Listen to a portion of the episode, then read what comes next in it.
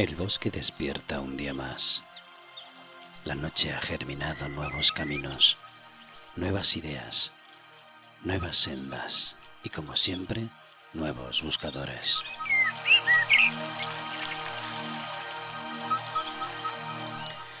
La noche ha servido para fundirse con la quietud, con la mirada extasiada hacia el universo que nos observa y también el que nos habita en cada célula de nosotros.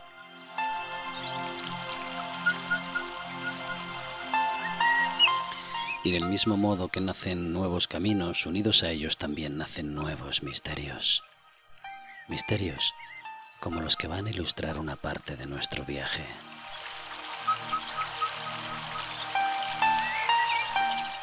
Mientras que la otra nos va a seguir mostrando el camino de las virtudes del alma. Como dijo el escritor Gilbert Chesterton, el lógico desequilibrado se afana por aclararlo todo y todo lo vuelve confuso y misterioso.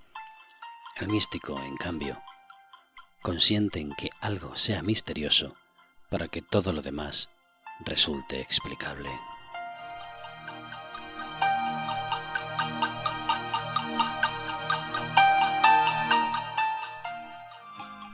Bienvenidos al experimento. Partimos desde la ignorancia, porque ni todo es verdad, ni todo es mentira.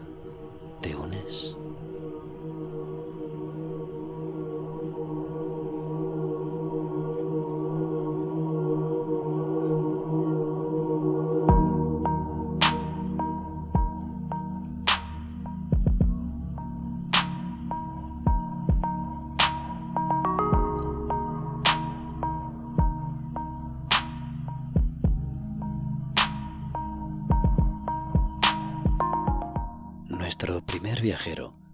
Ha compartido con nosotros una parte de sus investigaciones.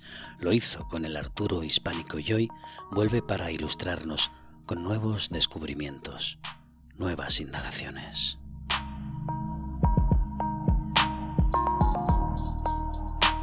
Nuestro segundo viajero también lo conocemos.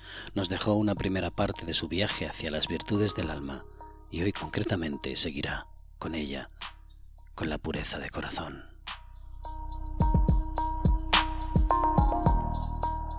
Ambos llenarán con su magia las paredes de las salas de los encuentros.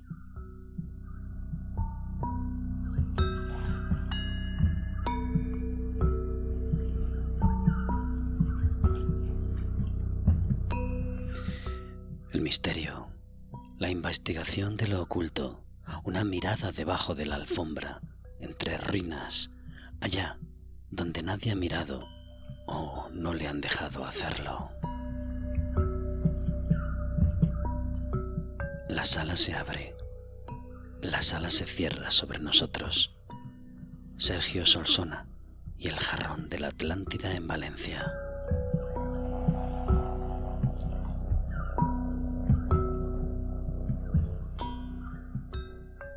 hablamos contigo acerca del tema artúrico aquí en España, en el que nos dejaste un poco la puerta abierta a toda esa investigación. Y ahora nos vas a hablar de nos vas a hablar de lo que se llama Valencia oculta. Valencia oculta, ¿qué es? Pues es un proyecto que salió pues eso, a raíz de la, de la amistad con José Cuñar, que es un periodista de, de Valencia Noticias y, me comentó la, le fui comentando cosillas que había de Valencia, que había estado mirando, que, que, investigaciones y me dices, Jolín Sergio, es que esto no lo conocemos ni los valencianos, porque hay veces que ocurre que eso nos pasa a todos, ¿no?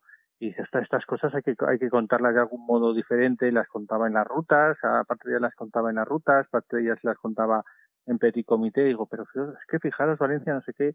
Entonces, eh, a raíz de eso dice, oye, pues es que sabes que no hay nada de esto en, eh, en apenas en, en internet, no, no, no dice me gustaría que esto se, se conociera y entonces a través pues eso de, un, de una plataforma que sea que sea pues eh, digital pues que, engloba vídeos eh, la página web el blog tal en eh, las redes sociales dice para para dar un poquito a, a, a salida a todas estas cosas todo este potencial que tiene tanto Valencia como como su, su entorno cercano de, de, misterios, de, de, historias pues secretas o veladas o y, eso y es y es recorrer la, la ciudad, recorrer sitios a lo mejor que estén muy muy muy muy a simple vista, no hace falta eh, meterse en, ninguna cosa complicada, porque hay veces que eso casi siempre suele pasar que lo, lo más chulo está ahí a simple vista y, es volver a mirarlos con, con otros ojos para, para darte cuenta de,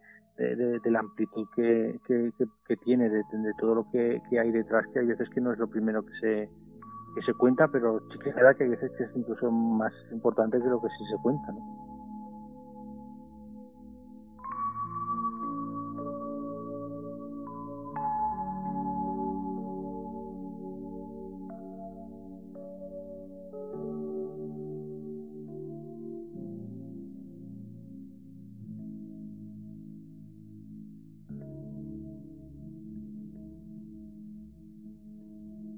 Vosotros, eh, a través de Valencia Culta, os encargáis de, hacer también rutas, pueblos, gastronomía, cultura, todo en general, ¿no? Sí, un poquito todo todo eso. tenemos las rutas con Hispania Mágica y, y, también pues hay, hay enlaces a, Valencia Noticias, que son más cosas de, de que podríamos ser que es de actualidad o de gastronomía, ¿vale? Pero bueno, y, y enfocar este pero enfocar este apartado a las cosas más más sui generis o más más, más podríamos decir, curiosas o, o, poco, o poco o poco tratadas por un poco a veces por miedo o a veces por muchas veces pues, por, por desconocimiento de que claro que estas ciudades pues prácticamente mil milenarias pues van, van acumulando un pozo de, de, de, de, historias de leyendas de muchos siglos. Entonces ahí ahí hay, hay, hay muchísimo muchísimos lugares muchísimo material muchísimas verdades a, a media lengua, eh, intentar sacar qué hay de verdad en muchas cosas que, se suelen decir y, y, es, un, eso es un camino de descubrir la, la, la ciudad de otra manera. Vas andando no sé qué y ya te paras y dices, ostras, aquí, aquí hay un tema y oye, este, esto tan curioso que puñetas es. Pues vamos a buscar a ver qué hay detrás de todo esto y hay veces que salen historias muy espectaculares, diría yo.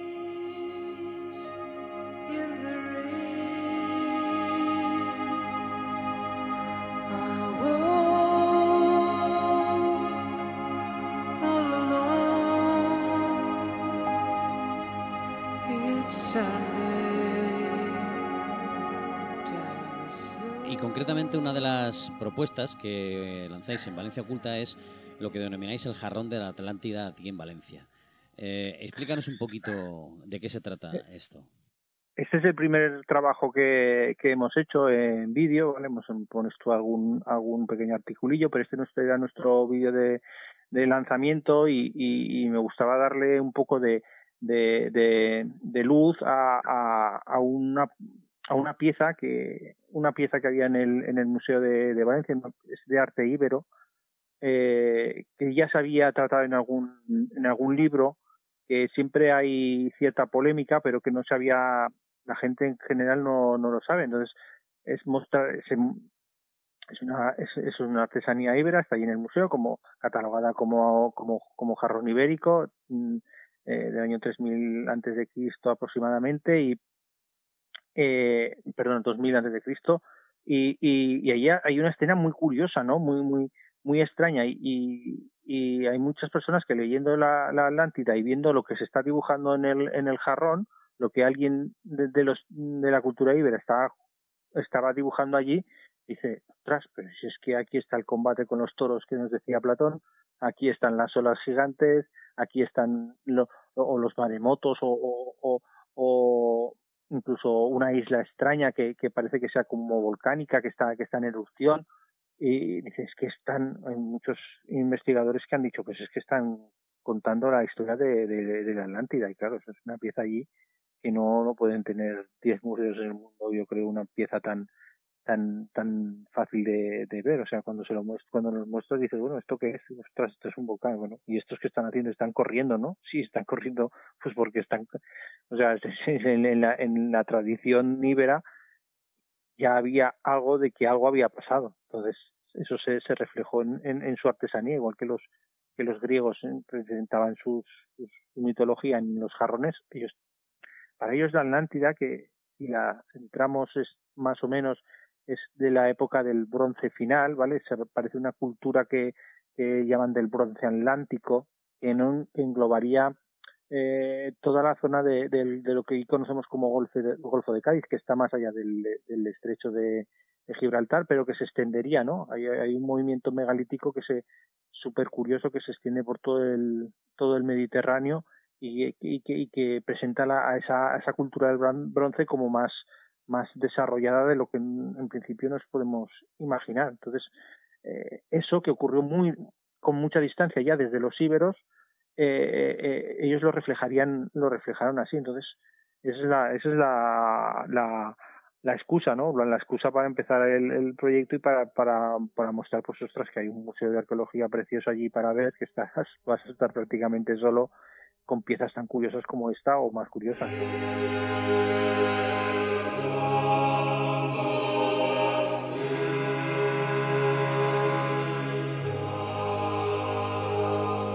Según tu propia opinión como investigador, ¿qué piensas de ello?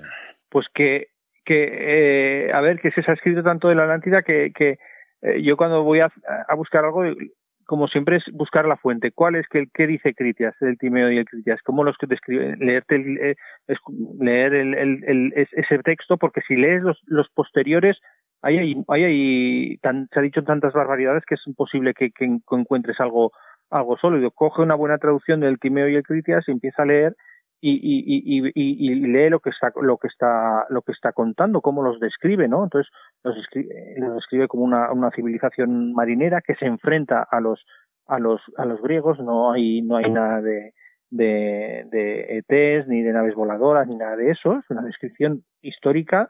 Gran parte del texto está describiendo cómo era Grecia antiguamente. Habla de que en Grecia había mucha más agua era mucho más fértil no sé qué no sé qué, y cómo los, los, los, la, la, la, la Atenas, eh, dijéramos, pre, preclásica se enfrentó con una civilización muy importante que era del oeste y que era de la Atlántida, y que esa, esa isla, eso lo que fuera, desapareció. Entonces, claro, él te da una toponimia, te dice más allá de las torres de Hércules, pues bueno, las torres de Hércules las tenemos, habla de Gadir, sería del, de, del rey Gadir, que sería Cádiz, habla de Atlas, están las montañas de Atlas, pues allí hay, allí había algo. Entonces, algo que no que, que no que no solamente conocían los griegos ¿no? o sea también los los él habla de que de que de que fueron los egipcios los que le, los que le hicieron esta esta los que los que le contaron esta esta historia que también había un recuerdo eh, en, en, dentro de los sacerdotes egipcios entonces ahí debió haber algo muy importante y de hecho pues eso se han encontrado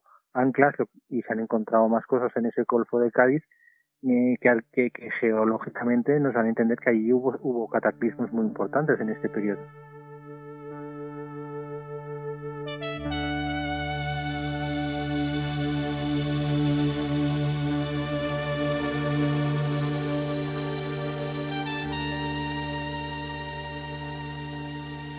Procesos de investigación eh, han habido algunos expertos, ¿verdad?, que han que no han eh, aceptado del todo que esta vasija corresponda a, a sí. la propia Atlántida, ¿no? Eh, en este caso... Ahí hay, ahí hay discusión, porque claro, ahí no, no, no pone debajo vasija Atlante, no, no...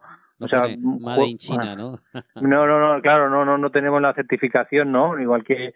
Pero entonces se ha descartado...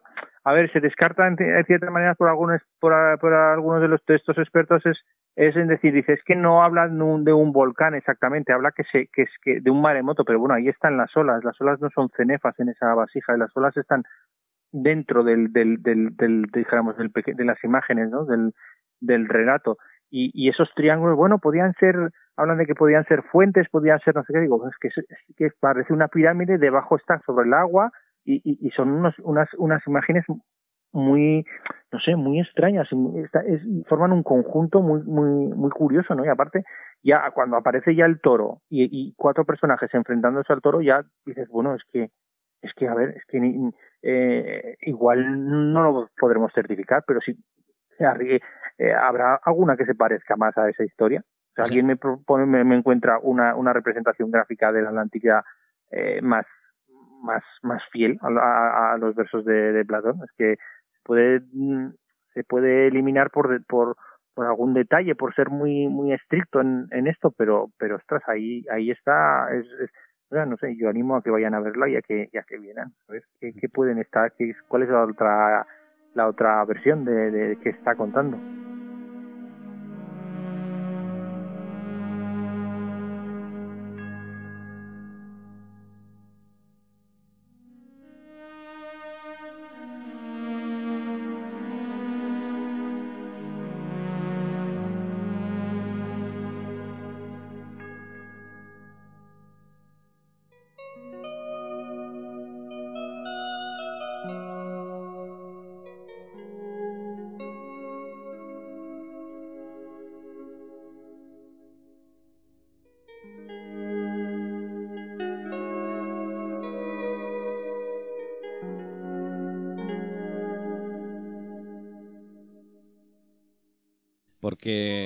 Estas alturas de la historia el tema de la Atlántida ya no es un mito.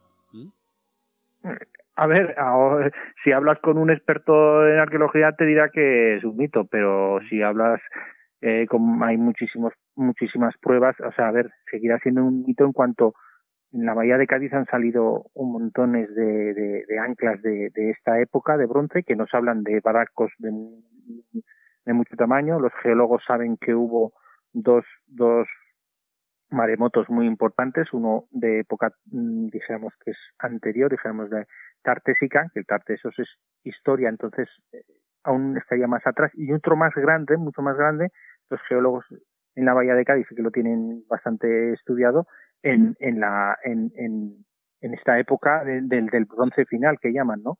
Del bronce atlántico. Entonces, se han, se han encontrado mm, gigantes costoros de bronce que se encontraron en, en, en, aunque esté más alejado de, esta, de este epicentro, que sería la capital, en, en Mallorca, se han encontrado acumulaciones de, de, de espadas de esa época que nos hablan que era una sociedad guerrera, hay imágenes de guerreros con cuernos, o sea, hay ciudades concéntricas, o sea, lo mismo, nunca vamos a encontrar, aquí está la Atlántida, se está explorando el, el, pero claro, eso es una exploración muy cara, muy costosa, el, esos fondos, esa zona de, de, Cádiz, del sur de Portugal, toda esa zona está geológicamente es muy extraña, hay un tipo de, de suelo muy extraño, entonces ahí han salido, han salido esas anclas, son anclas más allá de las de las columnas de Hércules, siguiendo esta, esta definición, había allí había barcos, o sea, eso ya no es una cuestión, una cuestión eh, mitológica. Pasa que, claro, hay el tratar estos textos, pasa un poco con el, como con el grial, tratar estos textos que siempre se han tomado como mitológicos como guía para hacer eh, historia, pues eso es un, ahí hay muchas barreras que, en este caso muchas barreras que.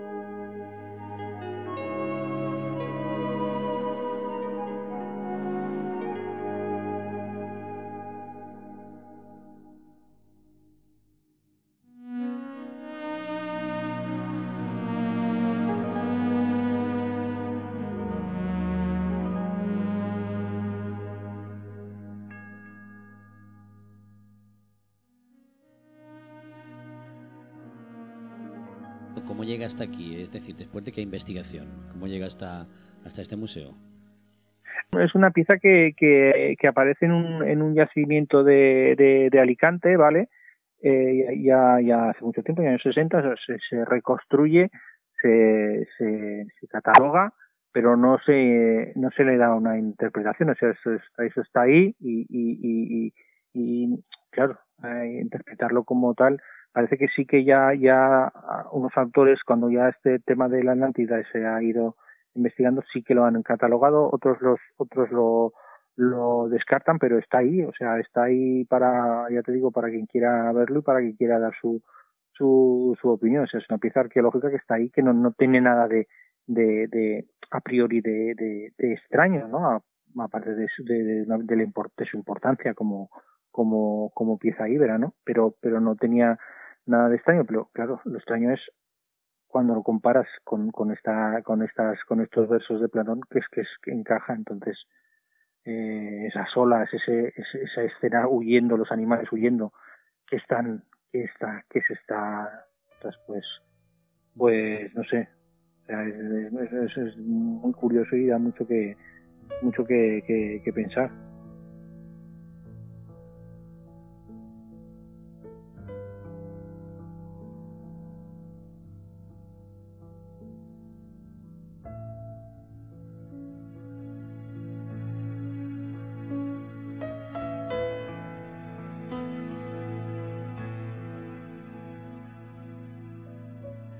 Claro, es que el, Platón era muy, muy estricto diciendo que los reyes atlantes se enfrentaban a los toros sin, sin armas de guerra, sin armas, sin lanzas y sin armas punzantes, o sea, se enfrentarían con, armas no, no, no mortales, con, casi con palos, ¿no? No, no con, con, entonces claro, dice no, no encaja con la Atlántida porque eso de ahí es un hacha, entonces claro, lo miro y en una mano lleva un látigo, que eso sí que encajaría, encima lo del látigo encajaría, pero en la otra mano dice es un hacha y yo lo miro miro esa pieza y digo así es como se representa un hacha y lo miro y digo es que no sé si sabría decirte si es un hacha o que o que, que, es un, es un hacha es un hacha muy muy muy muy extraña no son bastante fieles a representar las horas a representar la, la, los toros no sé qué y, esto no no me parece se descarta por por eso por por no por no por no por no arriesgar, ¿no? Por no, no arriesgar, porque claro, eh, como son cosas muy,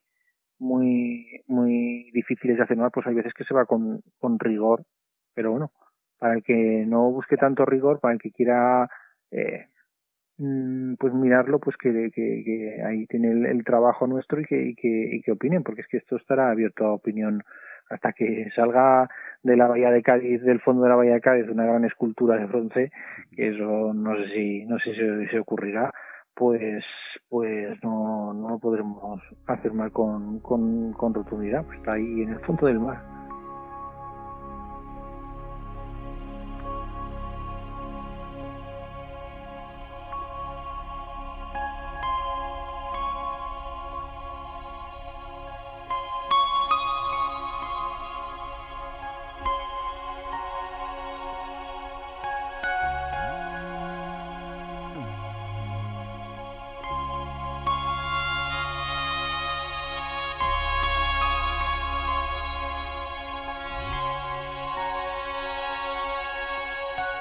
¿Cuál es tu juicio personal? Es decir, eh, ¿con qué sensación te quedas? ¿Estás cerca? Nos has dado unas pinceladas, eh, en principio, eh, que puede llevarnos un poco a pensar que sí que tú tienes ciertas dudas, pero tu sensación final como investigador es, bueno, a pesar de lo que digan, yo lo que veo, a mí me da la sensación, aparte del espíritu romántico este, ¿no? Y, demás, del pasado mm. atlante, ¿qué, ¿qué sensación te queda a ti como investigador, como Sergio, después de todo lo que has hecho?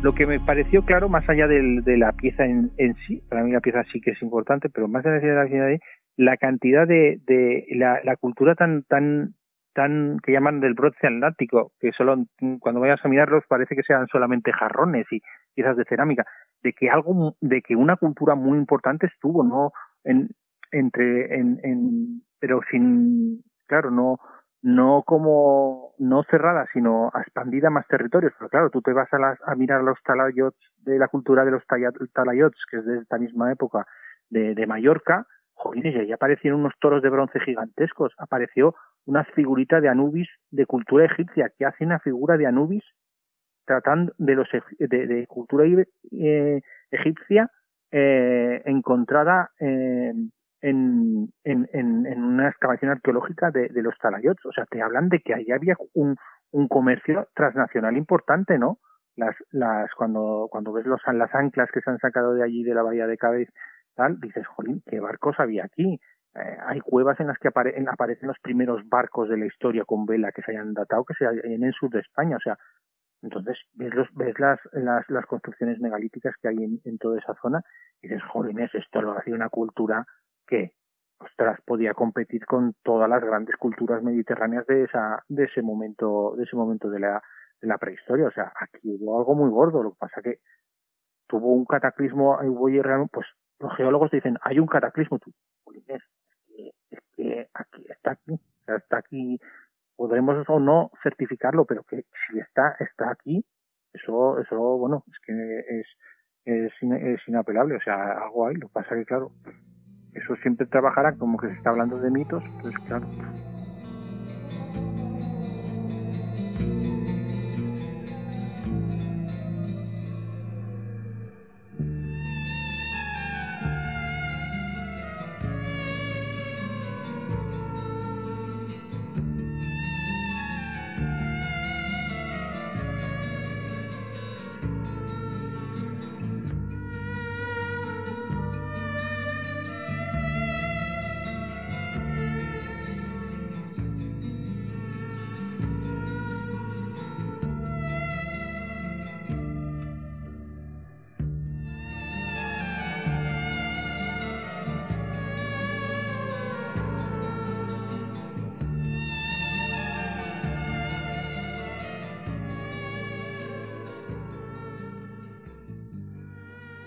Valencia Oculta nos encontrarán por, cualquier, en cualquier, en YouTube, en Google, en todos los sitios, no hay, ahí iremos, vamos jugando, pues hacemos algunos trabajos de vídeo y algunos, algunos pequeños articulillos y, y, eso, pues es, espero que, que, lo disfruten. ¿Tenéis eh, en mente otra investigación, algún otro proceso que sea de interés que puedas adelantarnos algo? Sí, está muy, muchos, muchos. El problema será el tiempo para desarrollarlos o hasta dónde se pueda profundizar. Pero bueno, tenemos, tenemos, tenemos lugares, mm, mm, vamos, de primer, de primer, de primer nivel y alguna sorpresita que iremos dando en las que estamos trabajando hasta que no sabemos claro eh, hasta qué punto podemos profundizar pero hay hay historias eh, eh, fascinantes fascinantes no quiero no quiero desvelarlo mucho pero a ver si podemos hacer la entrevista cuando hagamos saquemos esta pequeña exclusiva. Como dices y es lógico también no cuando empiezas a levantar la alfombra no y descubrir lo que hay debajo. En este caso, pues eh, eh, os encontraréis un poco, pues, eh, aparte de un poco de todo, también con una información que igual en, muchos momentos igual es contraria a lo que conocemos de ciertas cosas, ¿no? De ciertos misterios o, cierta historia.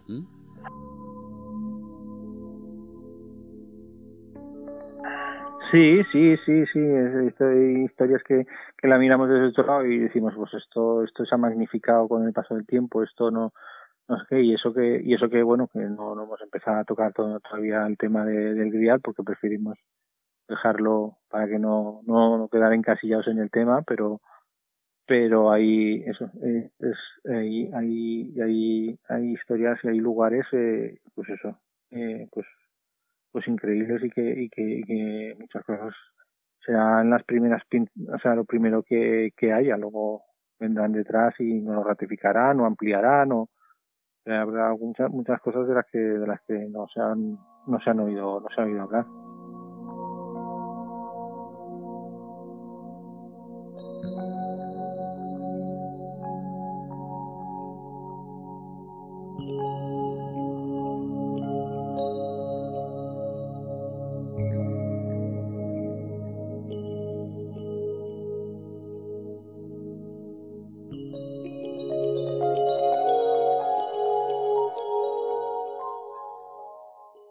hay, hay casos que son muy clásicos, que bueno, los, tocaremos, nos acercaremos, porque bueno, hay casos que ya se han repetido, parece que siempre que hablan de eso haya que caer en, en, en esos en esos, vamos a hablar del ovni de Manises, bueno, pues hablaremos del ovni de Manises, pero refiero, pues es que ya, que más no sé que se pueda, que, se, que es un caso ovni, bueno, no sé si lo conocen a los oyentes, pero es clásico, entonces, bueno, sí se puede hablar y se puede darle una mirada, nuestra mirada personal y tal, pero, pero vamos a intentar, bueno, los clásicos vamos a, vamos a dejarlos como clásicos, ¿no? Vamos, no nos dejamos en la, en la, en la, en la, en la pesadez. Vamos a intentar, eh, en la medida de lo posible, mirar en, en otros lados, mirar de otra, de otra manera, a ver qué nos cuentan las piezas, vamos a, revisitar la ciudad, a ver qué es lo que nos cuenta, porque a veces que revisitas en un sitio pensando en una cosa y ese sitio te dicen algo y, ostras, aquí me están contando otra cosa.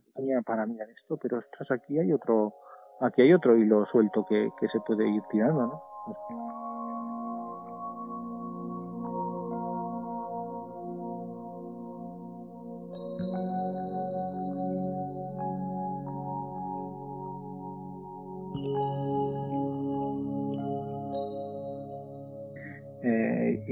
Bueno, la pieza sí está en el Museo Arqueológico de Valencia, es que allí hay un montones de, es un, un, museo que está allí un poco olvidadito, ahí no vais a tener no vais a estar masificados, y menos ahora, vais a estar solo con las piezas y a ver las piezas lo que os cuentan, a lo mejor no os cuentan eso, no encontráis otro otro otra otra versión. Es interesante esa eh, apreciación, ¿eh? a ver lo que le cuenta a cada uno la, las piezas. Bueno, luego está ya el proceso de investigación, como en este caso realizas tú, que puede ser que nos abra un poco más los ojos. Pues muchísimas gracias, Sergio. Nos quedamos con esta primera parte y con ganas de conocer un poco más de tanto de Valencia Oculta como del Jarrón, como de cualquier otra de las investigaciones que hagáis. Muchísimas gracias. Pues muchas gracias. A ti, Juan.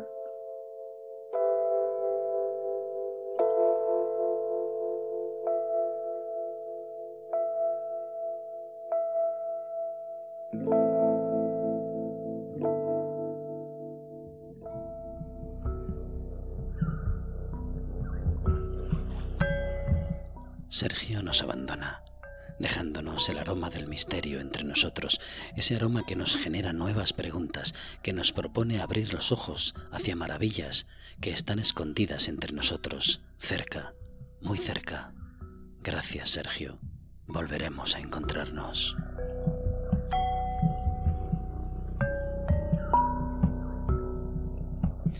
Nuestra segunda sala se ilumina como siempre con la sonrisa y sencillez que nos transporta hacia las virtudes del alma.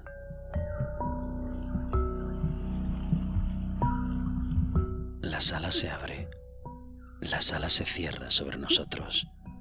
Juan Antonio Vinuesa, la pureza de corazón.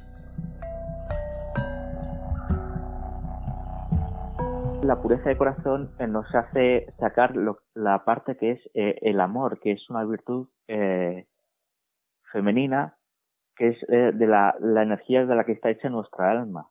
Y la parte masculina es la, sabiduría, el conocimiento, y esa es la parte masculina que es la que debemos emanar para compartir lo que somos.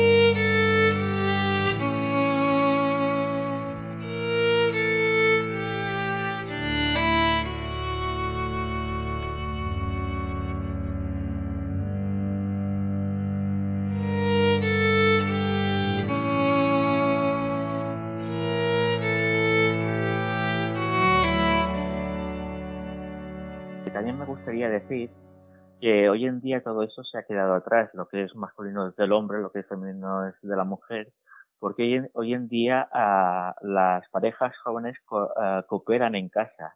Antiguamente se decía el hombre estaba para trabajar fuera de casa y la mujer solo para arreglar la casa y comprar y ya está. Hoy en día eso es cooperación. Cuando una pareja joven se independiza y conviven juntos, se reparten hoy en día las tareas y eso es eh, intercambiar en tanto energía masculina como, femenina, ¿no? Y hoy en día los dos trabajan fuera y los dos cooperan en casa. E, este ahí está donde eh, empieza, aunque no se sea consciente de ello, ahí está la cooperación de trabajar la energía femenina y la masculina. Cuando hay una buena comunicación entre una, una pareja, o, no da igual que sean pareja o, que sean dos amigos, ¿no? Que sean masculino y femenino, pero uno cuando es, cuando hay una buena comunicación eh, uno sabe escuchar y otros y otro sabe comunicar y viceversa. Ahí se trabajan las dos energías eh, masculinas y femeninas. Y todo eso de, de lo masculino para el hombre y la fuerza para el hombre y la economía y la casa para la mujer eso ya eso ya ha quedado como caduco. Eso es lo que me gustaría dejar claro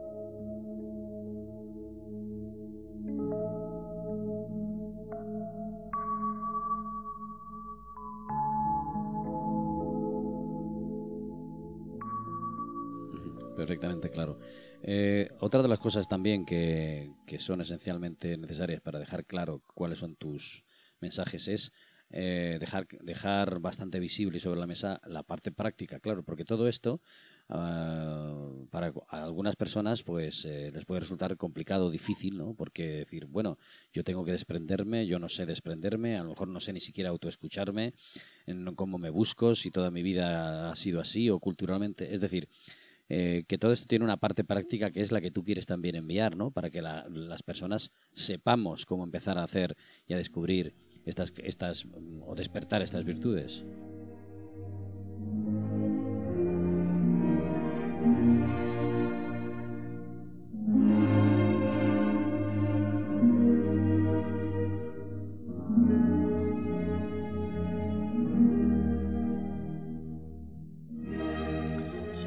El primer paso importante para llegar a la autoobservación es primero cerrar los ojos y desconectar de la parte externa, ¿no? Eh, empezar a escucharte primero, cómo respiras, cómo está tu corazón y preguntarte, ¿late rápido? ¿Por qué late rápido? ¿Estoy nervioso? ¿Qué me pone nervioso? Es, es, hacerte preguntas a ti mismo, ¿no? Y si sabes las respuestas, ahí empieza la autoobservación empezar a conocerte. La autoobservación es para conocerte a uno mismo. No quiere decir que eh, la autoobservación no quiere decir que te va a librar de los egos y te sale un ego, sino cuando estás actuando desde, desde el ego y, y, te, te autoobservas, no quiere decir que eh, has actuado mal, no. has aprendido a sentir cómo actúas desde el ego.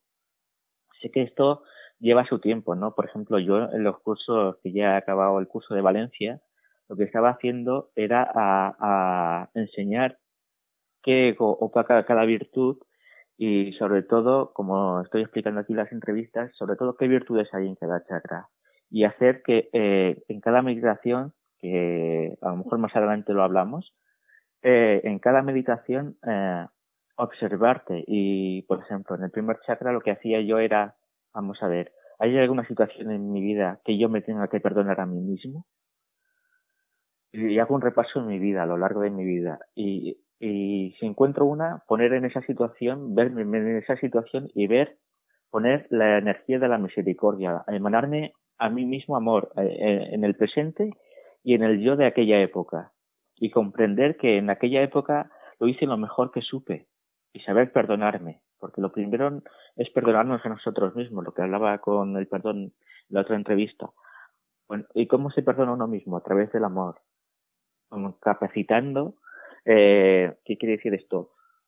Quiere decir que eh, razonando y sintiendo que si no lo hiciste de otra manera porque era la mejor manera que supiste en ese momento y no te tienes que juzgar si lo hiciste bien o si lo hiciste mal, sino que en aquella época lo hiciste de aquella eh, lo mejor que supiste y ya está. Ahora eh, aquella situación te hizo tomar la conciencia que hoy tienes y que lo harías de diferente manera, pero si lo hubieses hecho de diferente manera no serías la persona que hoy eres ahora. Entonces te lleva la capacidad de perdonarte y transmutar esa energía. Entonces, vamos, durante, este trabajo se hace durante 100 días. Y cada día buscas una situación en que perdonarte a lo largo de tu vida o, o que no hayas reaccionado bien. No tiene que ser, tiene que ser que hayas hecho tú algo, sino que te hayan hecho a ti y no sabes reaccionar bien, ¿no? Entonces, es eh, perdonarte esas situaciones. Y cuando tú, cuando llevas 100 días trabajando el perdón a través de la misericordia, y transmutando esa energía llegas a la situación en que te sientes mejor, sientes más amor hacia, hacia ti mismo, lo que significa lo que es la misericordia. Entonces es un trabajo constante.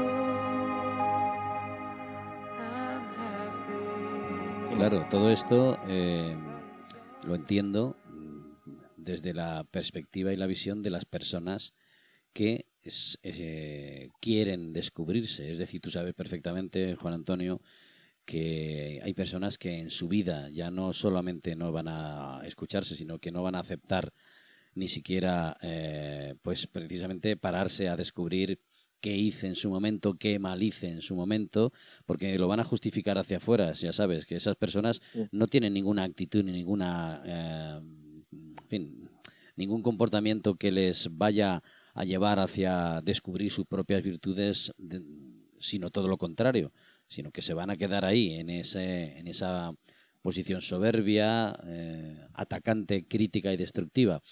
Con esto lo que quiero decir, la pregunta es la siguiente. ¿Habrá personas que su propia naturaleza eh, no les llevará a descubrirse nunca, ni nunca, ni jamás aceptar que, que lo hicieron mal y que por lo tanto a lo mejor su propia naturaleza es así de destructiva.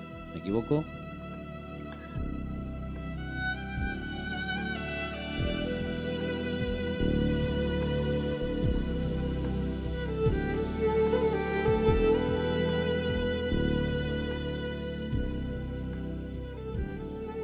Eh, sí, tienes razón. Tienes razón por, la sencillo, por lo sencillo que es, eh, si tú no quieres mirar hacia adentro, siempre la respuesta es ¿por qué no quiero mirar hacia adentro? Porque realmente hay miedo a reconocer que te has equivocado. O, o, o, decir, me equivoqué, no lo hice de esta manera, lo he hecho mal. Pero no es cuestión de, de, de tener miedo a eso, es cuestión de saber amarse a uno mismo, y lo que estabas diciendo es la descripción de la vanidad. la, la, vanidad eh, no te hace reconocer eh, fallos u errores que cometes. Ahí es la falsa humildad, ¿no? Yo lo he hecho todo bien y no tengo por qué ahora mirar hacia atrás a ver si me he equivocado. Ahí es cuando está actuando la vanidad.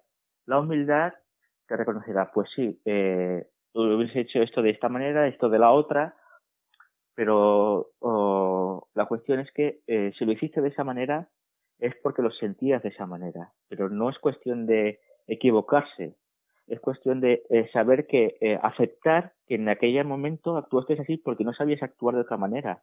No es porque sea un error equivocarte de esa manera, sino porque en aquella época tenías esa conciencia.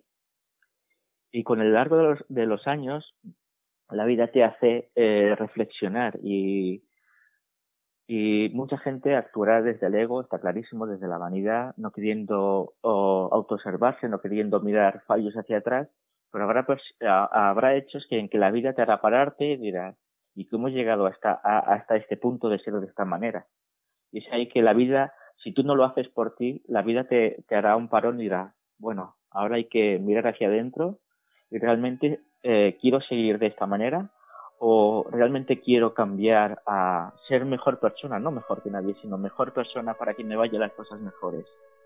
Y ahí es cuando está actuando la bondad y la humildad.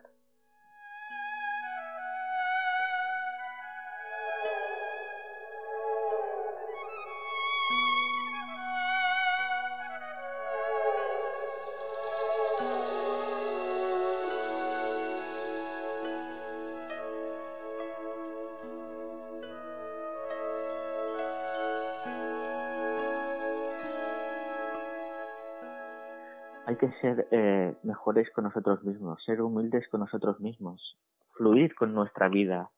Y, podemos cambiar lo que no nos guste, eh, pero de una forma humilde, eh, a través del amor, porque la pureza de, corazón significa amor, por eso el recién nacido lo que desprende y, lo que emana y te llega a ti es esa pureza, esas, esas ganas de amar, porque tú ya lo tienes dentro, si tú no lo tuvieses dentro, eso no te llamaría, entonces, eh, la pureza de corazón eh, tienes que despertarla a través del amor, fluyendo, escuchándote, eh, sentirte, escuchar tus latidos de corazón, escuchar tus respiraciones y sobre todo observar tu vida si realmente es la vida que quieres y si no, tienes, eh, la opción de cambiarla porque no es que esté obligado a ser como nosotros lo llevamos hasta ahora. Tenemos la opción y ese libre albedrío de cambiar la vida ah, como nosotros queramos, pero siempre desde la humildad, desde la sencillez y desde el amor, que es lo que significa a la pureza de corazón.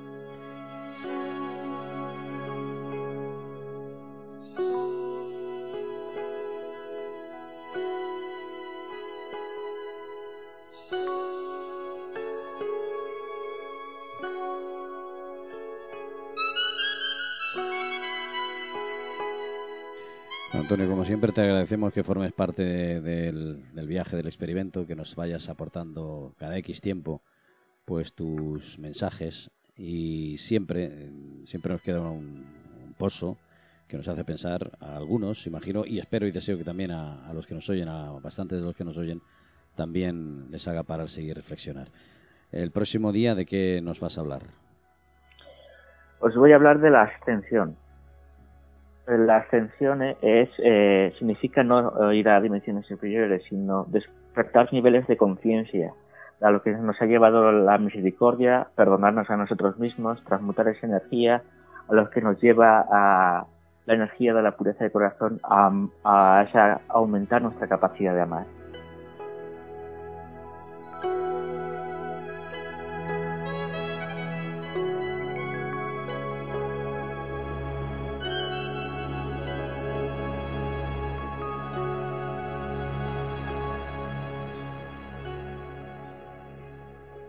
Nos quedamos con ese mensaje y, como siempre, repito, muchas gracias por estar con nosotros, por eh, hacernos que este viaje nos haga despertar. Y sería interesante también, creo que lo comentamos en algún momento, que un día nos enviases o hicieras eh, tal vez alguna meditación en directo o algún ejercicio en directo que pudiera servirnos también para, para ya que tenemos que despertar y, y darnos cuenta, pues que nos ayudas un poquito, ¿no? Sí, eh, yo después de trabajar cada virtud eh, de cada chakra, suelo hacer una meditación sobre el chakra y, todas las virtudes que corresponden a ese chakra. Lo que haría sería a, grabar un audio de esa meditación y, y enviarla. Pues perfecto, perfecto. sería el colofón ya al mensaje y a todos los mensajes que todavía quedan por, por llegar. Muchísimas gracias, Juan Antonio, por estar con nosotros. A vosotros.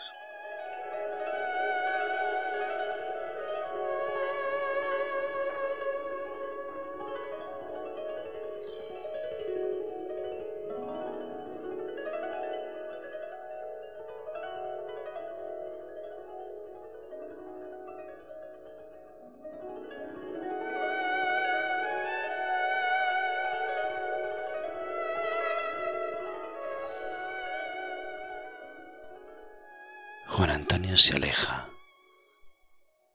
y nos deja siempre con ese aroma a sencillez, a mensaje nacido de la experiencia y con la intención de sanarnos.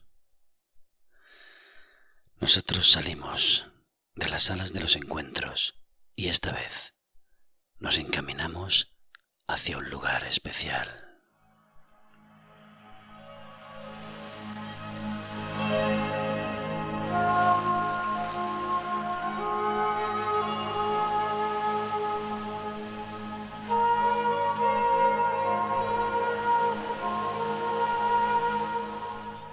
Es circular. Está rodeado de rocas que sirven como asiento al caminante.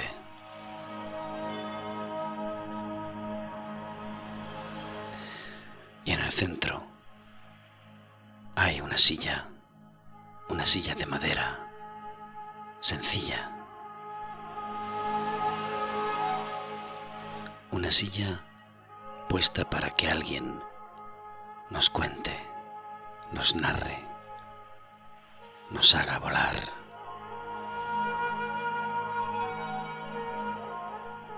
Y hoy, en nuestro viaje del experimento, uno de nuestros colaboradores, que se hace llamar independiente buscador de la espiritualidad, nos brinda algunas de sus palabras.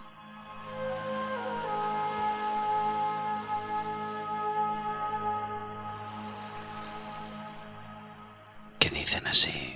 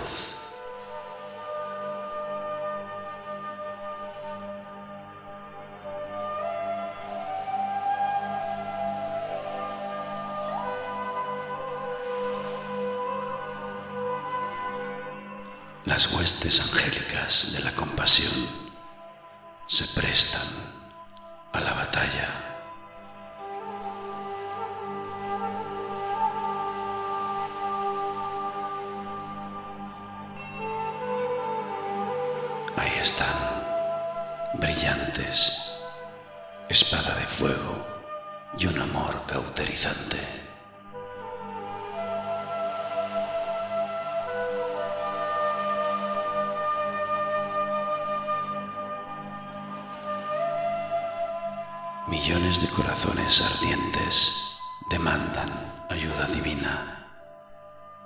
Los señores de la liberación surcan el océano infinito.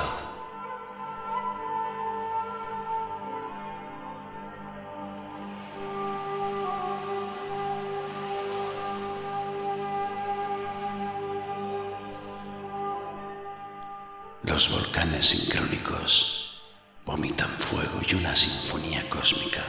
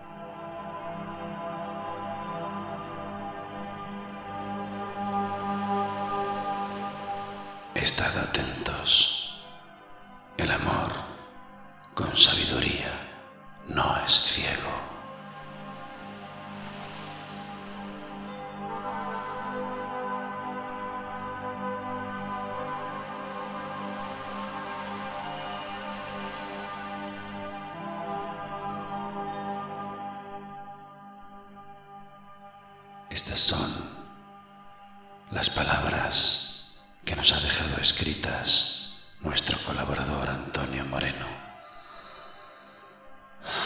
Para cerrar,